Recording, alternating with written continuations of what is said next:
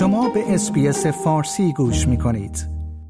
امروزه افراد بیشتری به دلیل مشکلات ناشی از آب و هوای شدید در بیمارستان ها بستری می شوند و حتی جان خود را از دست می دهند. در واقع باید گفت گرمای شدید بخش عمده ای از جراحات و مرگ و میرها را تشکیل می دهد. بر اساس گزارش جدید مؤسسه بهداشت و رفاه استرالیا تعداد موارد بستری در بیمارستان ها به دلیل آب و هوای شدید از جمله امواج گرما، آتش سوزی و طوفان طی دهه گذشته افزایش یافته است. بیش از 9000 نفر در ده سال از 2012 تا 2022 در بیمارستان بستری شدند و سال 2011 تا 2021 677 مورد مرگ رخ داده است که گرمای شدید بزرگترین عامل آن بوده است.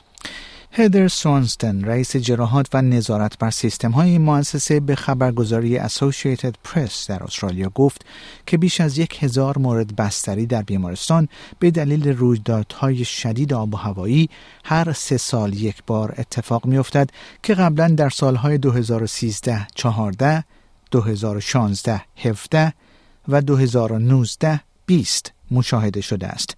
او گفت ما شاهد بستری شدن در بیمارستان ها به دلیل آب و هوای شدید بوده ایم. تعداد موارد بستری هر سه سال بیش از یک هزار مورد افزایش یافته است.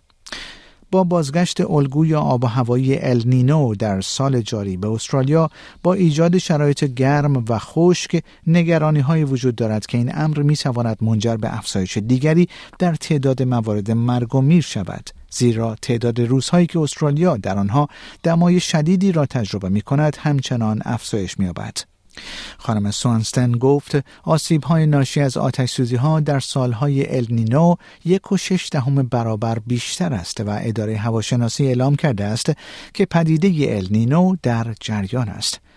در این گزارش آمده است که دمای بالا با تحریک پذیری، خستگی و کاهش عملکرد مرتبط است که این امر متعاقبا خطر آسیب برای کسانی که با وسایل نقلیه یا ابزار برقی کار می کنند را افزایش می دهد. افراد 65 سال و بالاتر و افراد بین 25 تا 44 سال شایع ترین گروه های مبتلا به آسیب های ناشی از گرما هستند و مردان بیش از دو برابر بیشتر از زنان در این دو گروه در بیمارستان ها بستری شدند. گرما عامل اصلی بستری شدن در تمام ایالت ها و قلمروهای استرالیا به جز ایالت تزمنیا بوده است. این حال است که استرالیا همچنان در رقابت جهانی برای ایجاد شهرهای مقاوم در برابر حرارت عقب مانده است.